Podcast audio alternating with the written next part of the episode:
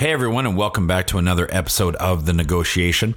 In this episode, we are talking to Colin Bogar, CEO and Head of Product Development at Property Passbook, in the second week of our two weeks deep dive into China's fascinating housing market. Colin spent three years at Colliers in Shanghai, and we talk about his time there during the financial crisis of 08 and 09 and ask his opinion on why China's housing market slowed starting in 2011. We ask him about how the market has changed in the last five years, key trends he's seeing, and where he believes the market is going. We also dive into his own company that he started several years ago, Property Passbook, and whether the pandemic has impacted his business and how. Enjoy. The best comparison to where I think China is going to go is, is likely Japan. And I don't know if it's five to 10 years, but so what happened in Japan when its economy crashed in the early 90s? Japan already had bad demographics, which China is very quickly going to have. And so population growth is going to slow. Um, you'll still see some urbanization, but, um, you know, the, the replacement, the, the, the birth rate, rate is well below replacement now. And China, China, it's very unlikely that China will be a country that people uh, immigrate to in any major number. Home to over 4 billion people, the Asia Pacific region boasts one of the most powerful consumer markets on the planet. Not only is it home to half the world's under 30 population, but it's also home to more than half the world's internet users. It's a market no globally minded brand should ignore, but entering markets like China is no easy task. Just ask the likes of Microsoft, Google, Uber, and Facebook. Times are changing, and with the right partners, doors are slowly opening as more and more companies find success expanding into the markets of the Middle Kingdom. I myself spent eight years in China, mostly as a venture capitalist, helping early stage tech companies enter the Asia Pacific market successfully. This show is dedicated to uncovering and examining successful China entry and growth strategies by interviewing the people behind those success stories. My name is Todd Embley, and welcome to The Negotiation, brought to you by WPIC Marketing and Technologies. Colin, welcome to the show. Thanks for coming on, my friend. Thanks for having me, Todd. Tell us your China story. Everybody's got something interesting to say about how they ended up in China. How did you end up in Shanghai? And as a Canadian, where did your interest in China begin? China was honestly never on my radar in life. Um, like a lot of people end up here, it's, kind of one one experience. When I was doing my master's degree, uh, there was a, a, a four credit uh, project slash trip to to China which I, I joined at the, at the last minute because someone canceled two days before it was going to leave. We were in China for two weeks. This was 2007. You know, I was expecting a, a you know a, much more developing country, um, and you know we on that on that trip we we went to Beijing, uh, Shenzhen, and Hong Kong. You know, it was a lot more developed than I thought it would be, and I could kind of see, uh, you know, I, I, could see a life journey there. Uh, I thought that, uh, you know, there was a number of things even at that time that, know, to be honest, didn't make sense as an outside observer, or, or things that were obviously going to improve. And I thought uh, I, I didn't I didn't move obviously instantly. I finished my master's degree, and I was thinking about other options, but it kind of became a life option at that point. What year did you go to China for the first time? So, so that was 2007. So, so I was doing my right. MBA at, at, the at the Ivey Business School, and then I moved out uh, 2008 um, in uh, right before the Olympics. So I, I, went to Beijing first, and I studied uh, uh Chinese for a month and a half at Beijing uh, Language or Cultural and Language University (BCLU), and uh, started looking for a job. Um, right. And and then I got a job at, at Colliers in Shanghai uh, that's that's where I wanted to live. Even though I'd never been to Shanghai, I kind of mm-hmm. you know, from my research, that's kind of that, yeah. that, seemed like the best option. And uh, found a job and uh, started started the journey. You said that you were at Colliers in Shanghai from 2008 and you were there, I think, until about 2011. Tell us a little bit about what you saw in the real estate market. I mean, tell us, just tell us about being in the real estate market back then. Because I remember when I first went to China, I thought, I need to be in the crane business. This is incredible. Like, I've never seen more cranes in my life. And I still think that today, like 50% of the world's elevators are being installed in China. Tell us what you were seeing in real estate uh, during that time, uh, both commercial and residential. How did that fit in with the other dynamic trends happening in China at that time, a la technology and, and others? It was interesting. I mean, on the residential side, you know, things always seemed expensive based on kind of the on the on the yield that that owners would get for rent. So rent at that time actually seemed quite reasonable in 2008. I mean, the financial crisis had happened, um, but prices never really ever went down. You know, like people who owned a, a, an apartment or a condo in Shanghai, I mean, they were getting like 1%, 1.5% gross yields then. And, you know, those numbers have kind of stuck as prices have gone up, rents have gone up with them now, but it's, it's still really low. So it, residential was always confusing to, to foreigners. Uh, shows what we knew, know, um, I know a lot of foreigners are, we're, we're always waiting for uh, a price correction in Shanghai. These are kind of more longer term residents that, that just never happened.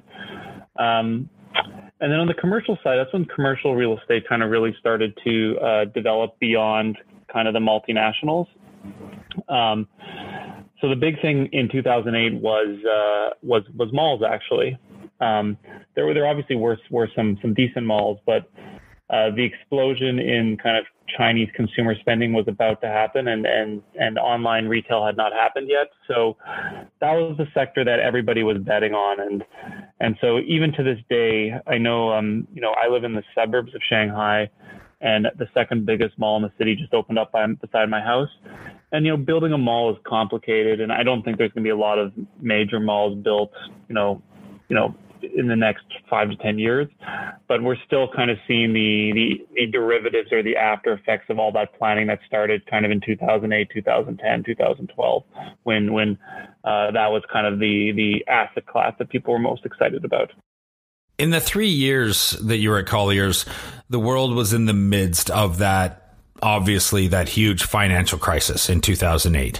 What did you see in China? How did they react how did consumers or purchasers potentially react? Were there real estate investors that potentially were impacted, or did they react or retract from the market? What about developers? Can you just kind of lay out maybe a little bit about what you remember the impact of the global economic crisis of 2008 having on on that sector?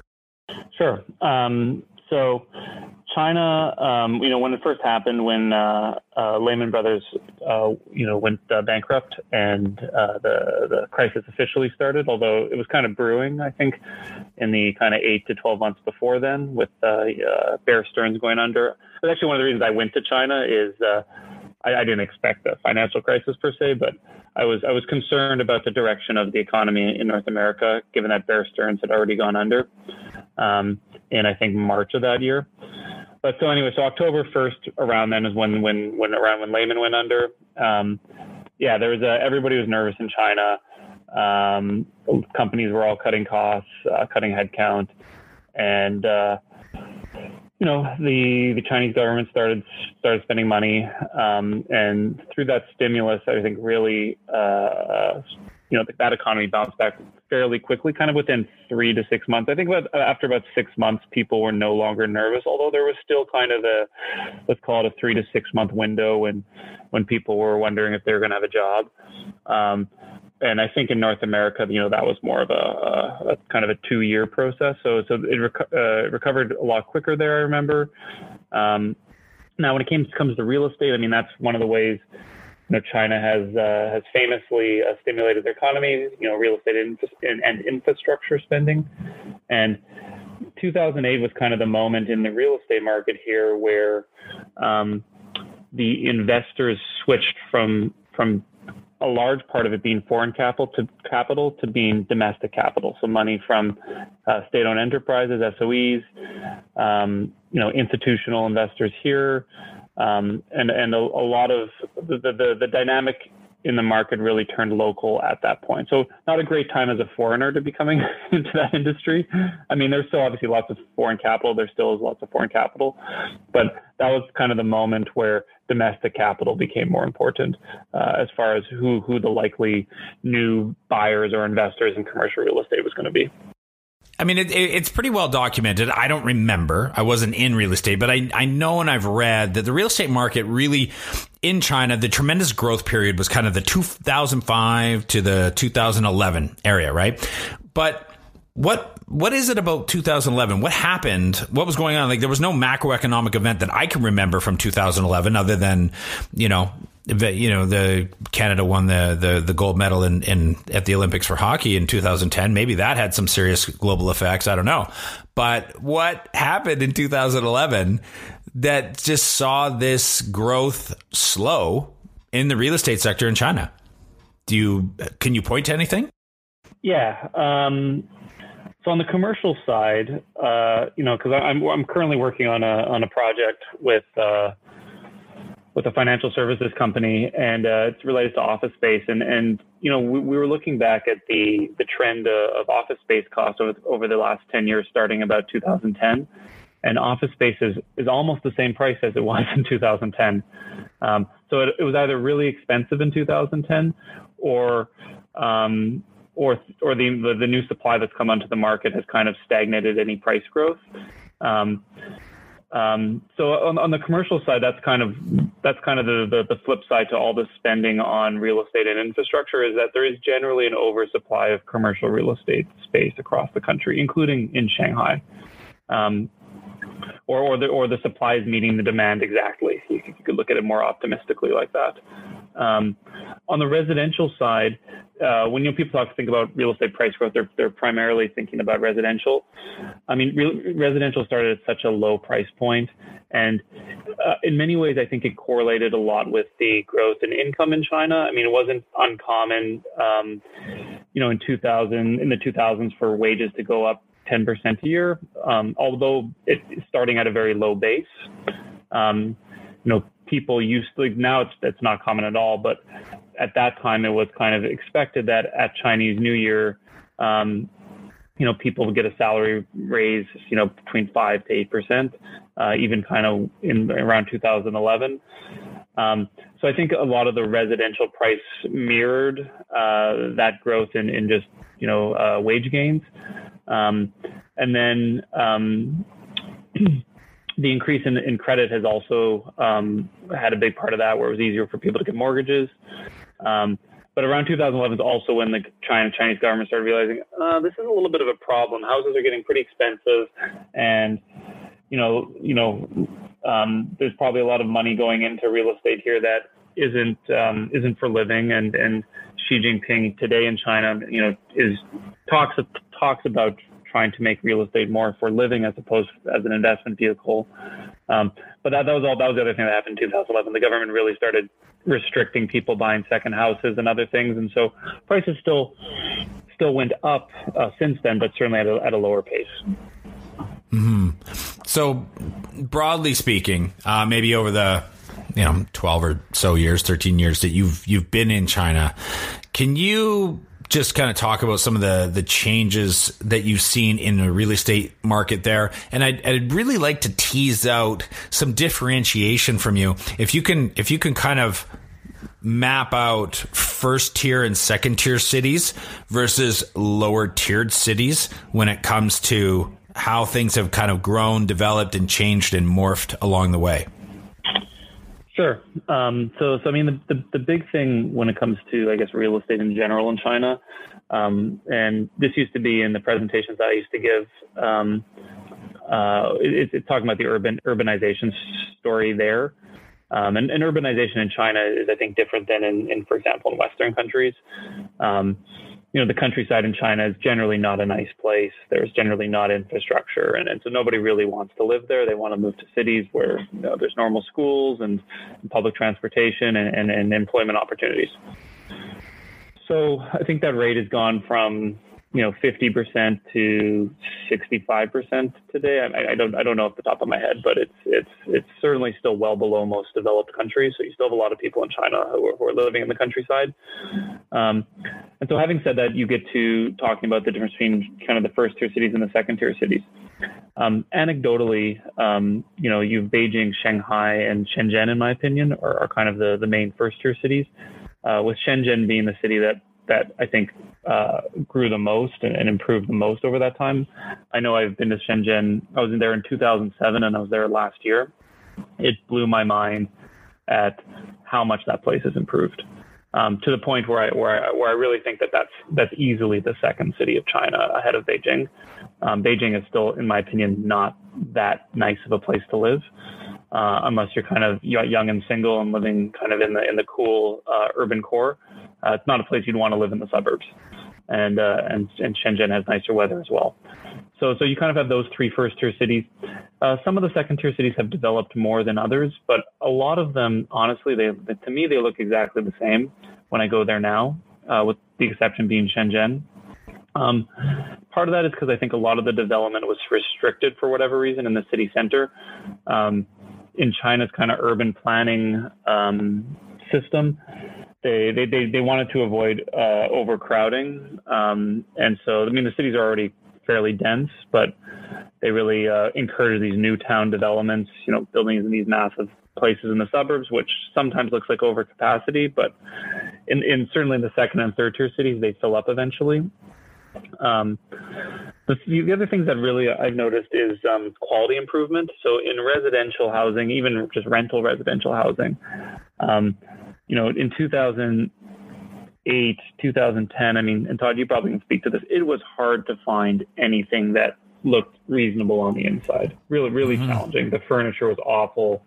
The kitchen cabinets were all often multicolored uh, turquoise or orange. It's bizarre would be the mm-hmm. word I would use to describe it. Mm-hmm. And um, you know, somewhere in the last kind of three to five years, I mean, you you you go into Airbnb and you go to Shanghai, everything looks exactly like it does in Western countries. You know, like it's like things are just nicer and and and it's not for the foreigners it's for the domestic population um, people have higher expectations they've traveled abroad they know what good design is and, and whatnot. And so that's carried on into real estate as well. Let's talk a little bit about the financing side. I know that you mentioned, you know, what the Lehman Brothers and, and, and whatnot, what was going on that drove, you know, because we talked about that, that kind of economic, macroeconomic event of 2008. And a lot of that was kind of like a mortgage and lending driven um, around uh, property. What would you say retail real estate investors in China typically, uh, how do they approach it? Do they take on debt uh, that the way they have or the way that, that people still do in other countries? Or how are they kind of debt and servicing this investment? How does that financial, you know, mechanism work in China? Yeah. Um, so like for a long time, uh, property prices were, were, you know, significantly lower. Um, and, and, there was kind of just that pent up savings here. Um, so I'll talk about kind of 10 years ago and I'll talk about today. Um, 10 years ago, uh, it, it, prices were growing at such a rate. And you have to realize there's always rules on how easy it was to buy a property in Shanghai, for example. You had to be a Shanghai resident or you had to be uh, have your Shanghai uh, Hukou, which is your resident residency certificate if you weren't from Shanghai. And so even like even if you lived in Beijing, you weren't allowed to buy a property in Shanghai.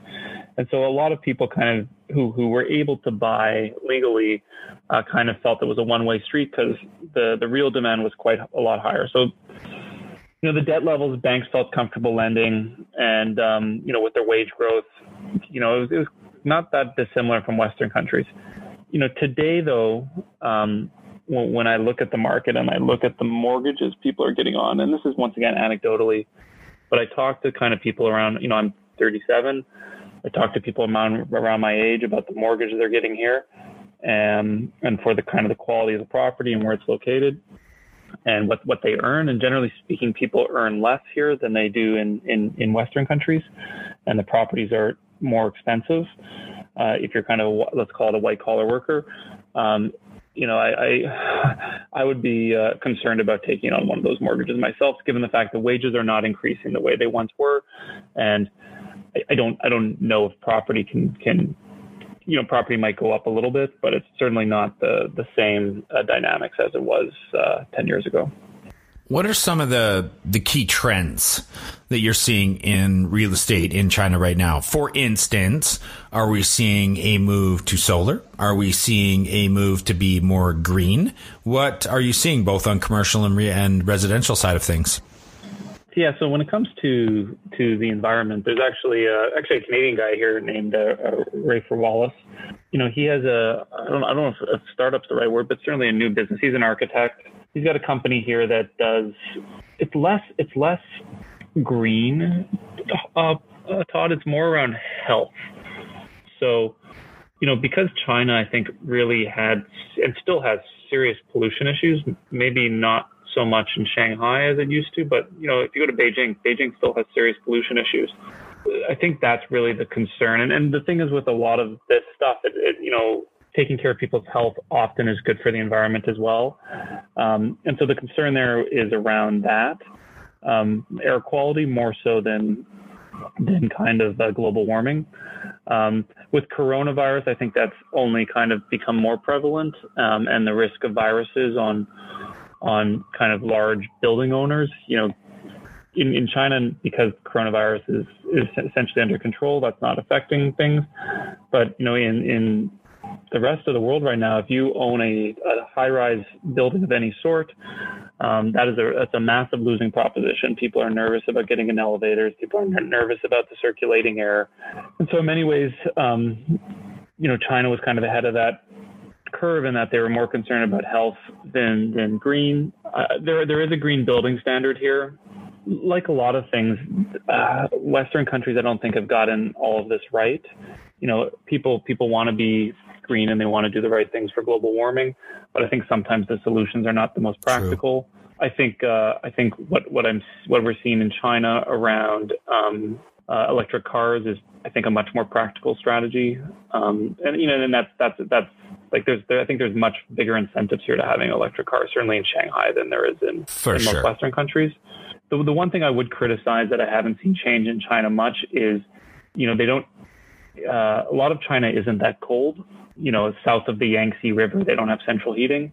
Uh, so lots of apartments, and you'll speak to this, they don't have central heating, and they're not really insulated very well. So that kind of seems, I don't, I don't know the exact statistics on that, but that seems uh, not the most environmentally friendly uh, uh, thing. Um, so I, I, would hope in the future they, they, they take some steps to improve that. You mentioned an interesting point. I think uh, for a lot of people who don't live there, the Yangtze or the, the Yellow River, as they call it, um, when they installed everything north of the Yangtze has almost um, city or or provincial uh, heating. So they they they have ma- they they just run radiant um, pipes throughout all the buildings. And then come what is it like november 15th to kind of like april 15th there's that six month window where they fire up the big coal fire you know boiler factories and the steam factories and they and they just pump boiling hot water throughout every building um, throughout all the towns that are, are hooked up to it.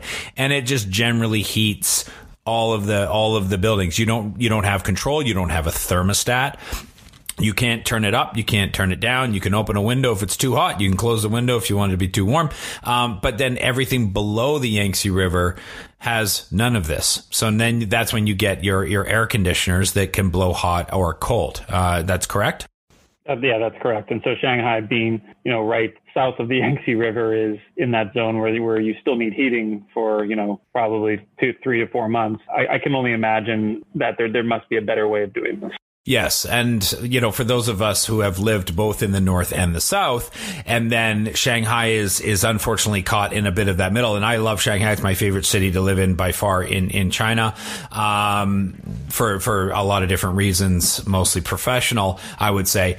But it was a really uncomfortable place weather-wise and temperature-wise to live because it gets super hot and muggy in the summer. So you're living in in a in heavily uh, air-conditioned buildings and apartments, and sometimes that air conditioning blowing in you all the time. We all walking around with sniffles in the summer because of air conditioning blowing on us all the time, and then in the winter because we didn't the bones of our buildings were not heated, we had to blow in warm air all the time. So we were kind of uh, a little bit uncomfortable having to all constantly blow hot air into a room without the bones of the room being warm. And we end up being a little bit kind of like dealing with some sickness and always having to bundle up. It was just, it, it just seemed kind of uncomfortable at both ends of the spectrum. It, it seems bizarre. And so the place where I live now, Todd, I have I have floor heating, which is essentially radiant heating. Yes. And it's actually it, it, it's great. But the funny thing is, so like this came included in the building where I live, and so it costs a little bit of money, but honestly, it's the same price as the as the electricity on the air conditioners. Yet I talk to my neighbors, and none of them turn it on. Oh, right? Really? Like, it's because they have this i don't know there's a perception that it's expensive or mm, whatever. I'm sure. And so yeah. and so like it's like you know there's these these things about china that uh, that will always be a mystery. Yeah that is certainly a little bit cultural. Um where do you see the real estate industry in China going, developing in the next five to 10 years? And it's a bit of a leading question, honestly, because, you know, we're, we're, you know, I'm, I'm directly looking at the perceived housing bubble. Is there a bubble? What's going on? You know, the way that China has developed and built their housing industry is it sustainable? How is this? Uh, you know, it's not, I don't know if it's going to burst or they're going to be able to take it down and slow it down and, and kind of de escalate brick by brick so that it's a comfortable kind of remediation of the, of the heat, you know, and there's a lot that goes into how it got there, having to do with where do you put money? Are you trying to keep it away from the government's eyes? There's a lack of a stock market and other places to put your money. Can you kind of lay out a little bit and, and unpack that horrible description of that I just gave that is very complicated? Can you kind of unpack that a little bit for our audience and then maybe kind of tell us where you think things are going to kind of go in the next five, ten years? The best comparison to where I think China is going to go is, is likely Japan. And I don't know if it's five to 10 years, but so what happened in Japan when its economy crashed in the early 90s? Japan already had bad demographics, which China is very quickly going to have. And so population growth is going to slow. Um, you'll still see some urbanization, but, um, you know, the, the replacement, the, the, the birth rate, rate is well below replacement now. And China, China, it's very unlikely that China will be a country that people uh, immigrate to in any major number. So, what I think is going to happen is, and it's already sort of happening, you know, much like how Tokyo actually continues to grow and, and real estate in Tokyo after that initial kind of shock in, in 1990 has actually kind of grown slowly with inflation, where the rest of Japan has not, including kind of the second tier cities in Japan. I think you'll see something similar in China uh, in, in kind of the next five to 10 years a city like Shanghai and Shenzhen, probably Hangzhou would be the, the three that I would probably feel most confident about. But a lot of those other second tier cities that still have a ton of new construction happening and, and adding a ton of new housing. And, you know, people are still moving from, you know, the countryside close to those, those cities to those cities. It's hard to see how you would see price appreciation in that property, given the fact that there's just not going to be any pe- any mm-hmm. any population growth. And so, I, I, think the example we saw in Japan is going to probably play out exactly the same in China, um, with with those three cities and maybe a couple others being okay, while the rest kind of stagnate, which is going to be a problem for people who take out these huge mortgages and and have to deal with them. Has COVID started to impact development? Um, search um, items when people uh, you know go into i know like in canada here we have realtor.ca i know down south you've got zillow who bought trulia and uh, you know kind of things. Like the the search terms the search items the the demand for you, you know like a three bed two bath whatever is that changing? Are people now demanding office need two home offices because everybody's on a zoom and can't share an office at home? Uh, are things is, has covid impacted or changed things? Because i'm guessing guessing, as I've seen a lot of change, I'm going to be very interested to see the data that comes out from Q3, Q4 as we go into next year, and that lag, that lead time that that that the world is catching up to the new normal and I know people hate that term, but what was semi permanent is becoming permanent. And now uh, companies are saying, you know what? Don't even bother coming back. Just stay working from home. And this is just much easier for everybody. So that starts to change the lifestyle. Lifestyle changes start to change how we look and how we want to live and where we live and in what we live and the way that it functions. Have you seen any of that being impacted over in China? Because some of what I'm hearing is that things are kind of back to normal, and it's uh, it, it, what was semi-permanent has stayed semi-permanent. Uh, we've been working on a consulting project in, in, in this space around how companies can think about office space, and you know a lot of that has to do with with reducing commute times as well as saving money, I guess, on on office costs. Um, one of the big things in, in, in all of China um, is that you know, even secondary second tier cities have eight to ten subway lines, right? It's you know, it's the thing about the country that I think is most impressive and they've done the best on is, is their public transportation. Agreed. Network. Love it. Um, and so, I mean, like working from home or, or, or changing the office dynamic, um, you know, there, there's a, there's a lot more optionality there because, uh, you know, you don't have to go all the way to, you know, uh, there isn't a single downtown. There's there's there's reasonable office space all over as long as as long as you're connected to a subway um, station, and um, and so the the thesis that we have is that you know companies will want to save money. And so right now, let's, let's just be clear. I think most people are back in the office. I mean, 90% back because there, there is no there is no active uh, virus uh, in, in, the country, or very very little of it. Um, and um, you know, China obviously deserves a lot of credit for for how they've um, how they've managed to control the outbreak uh, after it started. I mean, obviously when it started, that's that's a, that's a more complicated issue. But you know, after, you know, a couple months in, you know, they they they followed, I think, the the, the playbook that other people should be following. Um, and so people are back at work now. Having said that, you know, work from there was a, a, large work from home period here. Like everybody who had kids here, they didn't really go back to school last year, so we all we all experienced that as well. Um, and so everybody's is, is, getting more familiar with you know how do you how do you do these things. I think a lot of companies will want to reduce office costs. To be frank.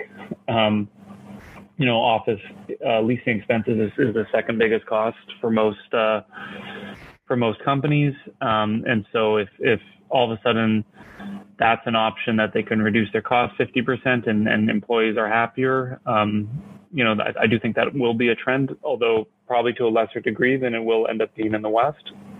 Um, as far as living, uh, like, you know, having more space, there isn't a lot of great options, unfortunately, Todd. I mean, things are just so expensive everywhere here. Um, and um, I think, uh, I, I, think people would, of course, would like more space, but but it's already. I think a lot of people are already stretched pretty thin here overall. Um, I think the op the, the there's some cool stuff going on with with you know the third space ideas and and um, you know there's a startup here. Um, you you probably know him, Dominic Penaloza. Um, so he used to be the head of innovation at WeWork.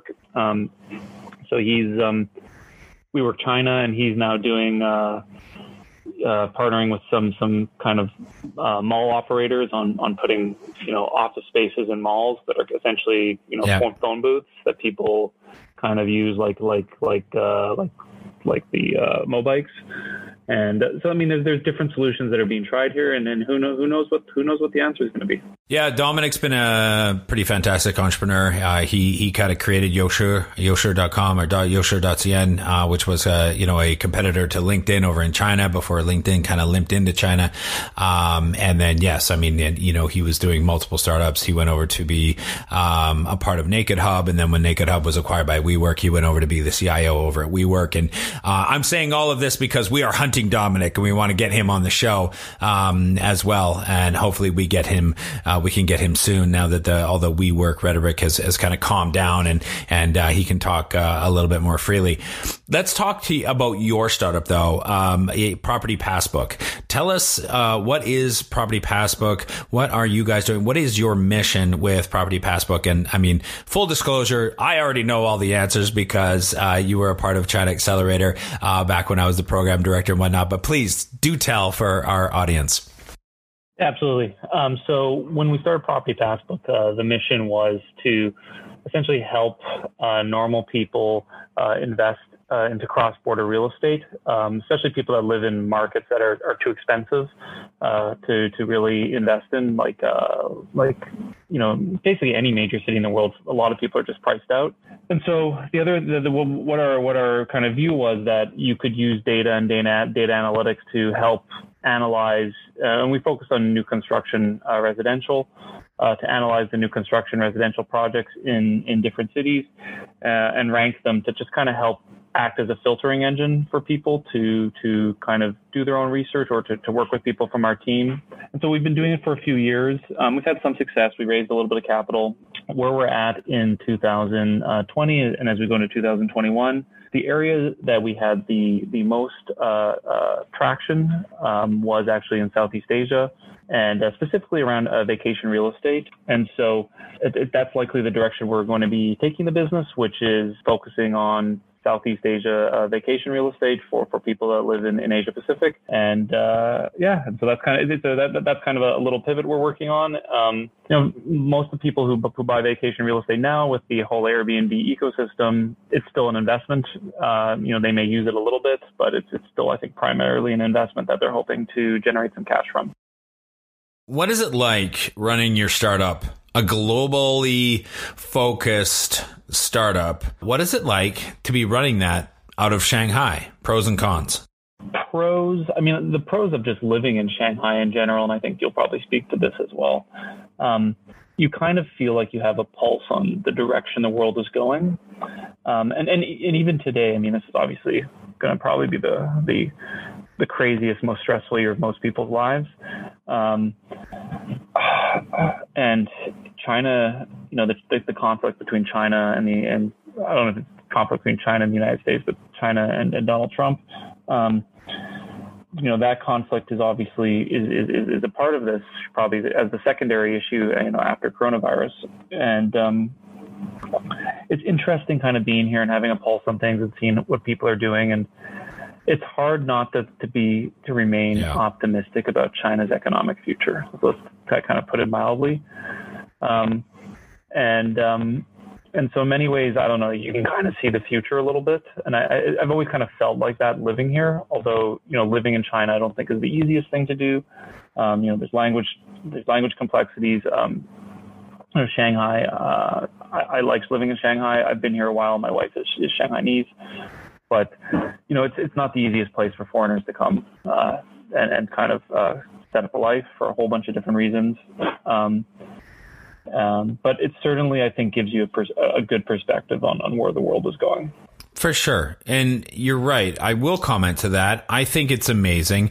I have never felt more aware and felt like I understood better the way a lot of different areas of the world think how they think and feel than when I was living in Shanghai because Shanghai and maybe you can comment to this a little bit. I felt like Shanghai was almost an island of just pure metropolitan cosmopolitan diversity from from every area of the world all living there. It happened to be owned and operated by the Chinese, but I don't know if it was necessarily Chinese. Like if you want to experience China, I don't recommend Shanghai to be the city you go and live in because I don't think that's truly experiencing China.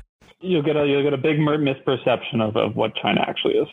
You will, you will. But if you really want to go to one place that to me is probably one of the most multicultural places in the world. And you want to hang out and get to know people from all different areas of the world who are generally kind of smart, swashbuckling, curious entrepreneurial types anyway, who have, you know, leapt over borders and oceans to be there. Um, it's, it's amazing for that. Um, I have felt that my understanding and knowledge of places in Europe or Africa or, or, or similar has kind of slipped away a little bit as I've left because I just don't have the same kind of touch points and familiarity and, and congeniality with, with, with people from, from all the other areas in the world that I used to have while I was there. And I felt just that was, that's something that I really miss now that I'm not there. Yeah, yeah, exactly. And, and that, you know, when I when I think about my own kind of life plan, um, you know, that's the thing I know I'm going to miss uh, if I go somewhere else, because it's it, it is really a unique city where, honestly, it just keeps you sharp, and um, um, so so in many ways, I think that's been the positives. Um, I think tactically speaking, running a business, it's interesting. I mean, there, there's a lot of talent here now. I mean, a lot of people uh, are, are, bilingual. If you're if you're in a business that targets, um, you know, uh, China as well as, as overseas, uh, the technical talent here is pretty good. Um, it's a little bit more expensive than than, than, than certainly other places. Um, although if you go to kind of some second tier, second tier cities in China, uh, the costs go down a lot. I don't know if you necessarily want to live in, in those cities. Uh, if you're a foreigner, they're not going to be this cosmopolitan, uh, interesting experience. They're going to be kind of a, a rather drab experience. Well, one of the things that's interesting on that is, is, is kind of Chinese people in, in their 20s who want to go have an experience. I mean, Shanghai is really the only option for them. Mm-hmm. You know, Shenzhen, there's stuff happening in Shenzhen. Uh, you know, Beijing has some merits, but I mean, well, this the other cities in China really lack personality, and I, I don't. I think that's that's not an overstatement. Like they really lack personality, and um, um, people who want to experience something in their life, young Chinese people. I mean, this is this is really the main option for them um, to to do that. How has, if at all, the last year with regards to COVID and no travel and then travel and markets? I mean, how has this affected Property Passbook? Um, you know, we had a great January, and then uh, and then uh, and then we started. I was supposed to go to Hong Kong, and I was supposed to go to Hong Kong. I think January 27th with my family, and uh, you know, you're I'm on I'm on Twitter, and I'm I'm trying to figure out what's going on actually, um, as the stories come out of Wuhan. And um, you know, I actually went down to, to, Thailand with my family for about a month and a half um, while while we were watching things play out. Yeah, so for, from a business perspective, I mean, we were already looking to Southeast Asia. Obviously, not a lot of international travel is happening this year, so not great for our business. But I think in in, in many ways, um, and I think a lot of other entrepreneurs will, or, or, even any business owners will speak of this. You know, I think there there was a lot of come to Jesus moments this year for people where where they kind of recognized, you know, something was right or it wasn't right, or I need to fix these things and and and so that was kind of our story. I mean, we're we're we're, we're still in business. I mean, I, I set up a, a comp, uh, an office in Thailand this year uh, virtually.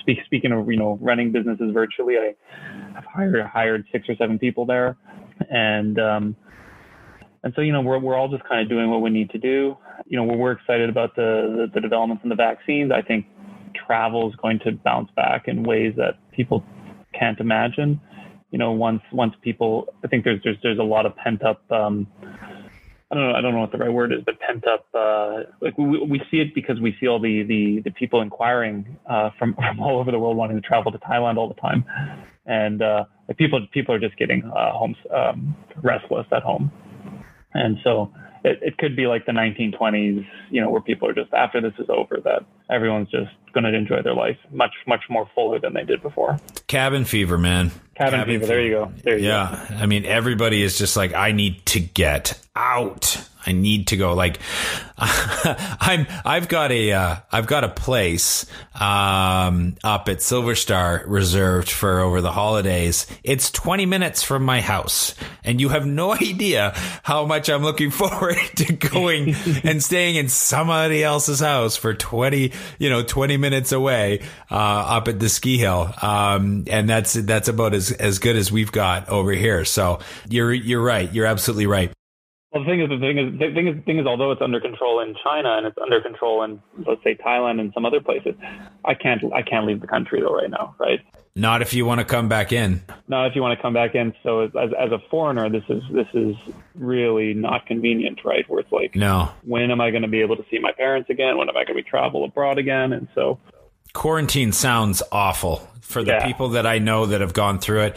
Uh, we just released an uh, episode with the CEO of WPIC Marketing Technologies, Jacob Cooke, and I know he had to go through the 14 days. Uh, you know, our friend Richard Robinson just came back in. A lot of people have had to go through and do it, and wow, that just sounds not enjoyable whatsoever. Just uh, not something I want to go through. Um, but uh, you know, a lot of people still need to do it. So uh, kudos to them and, and May Bao May How? Uh, last question here. I mean.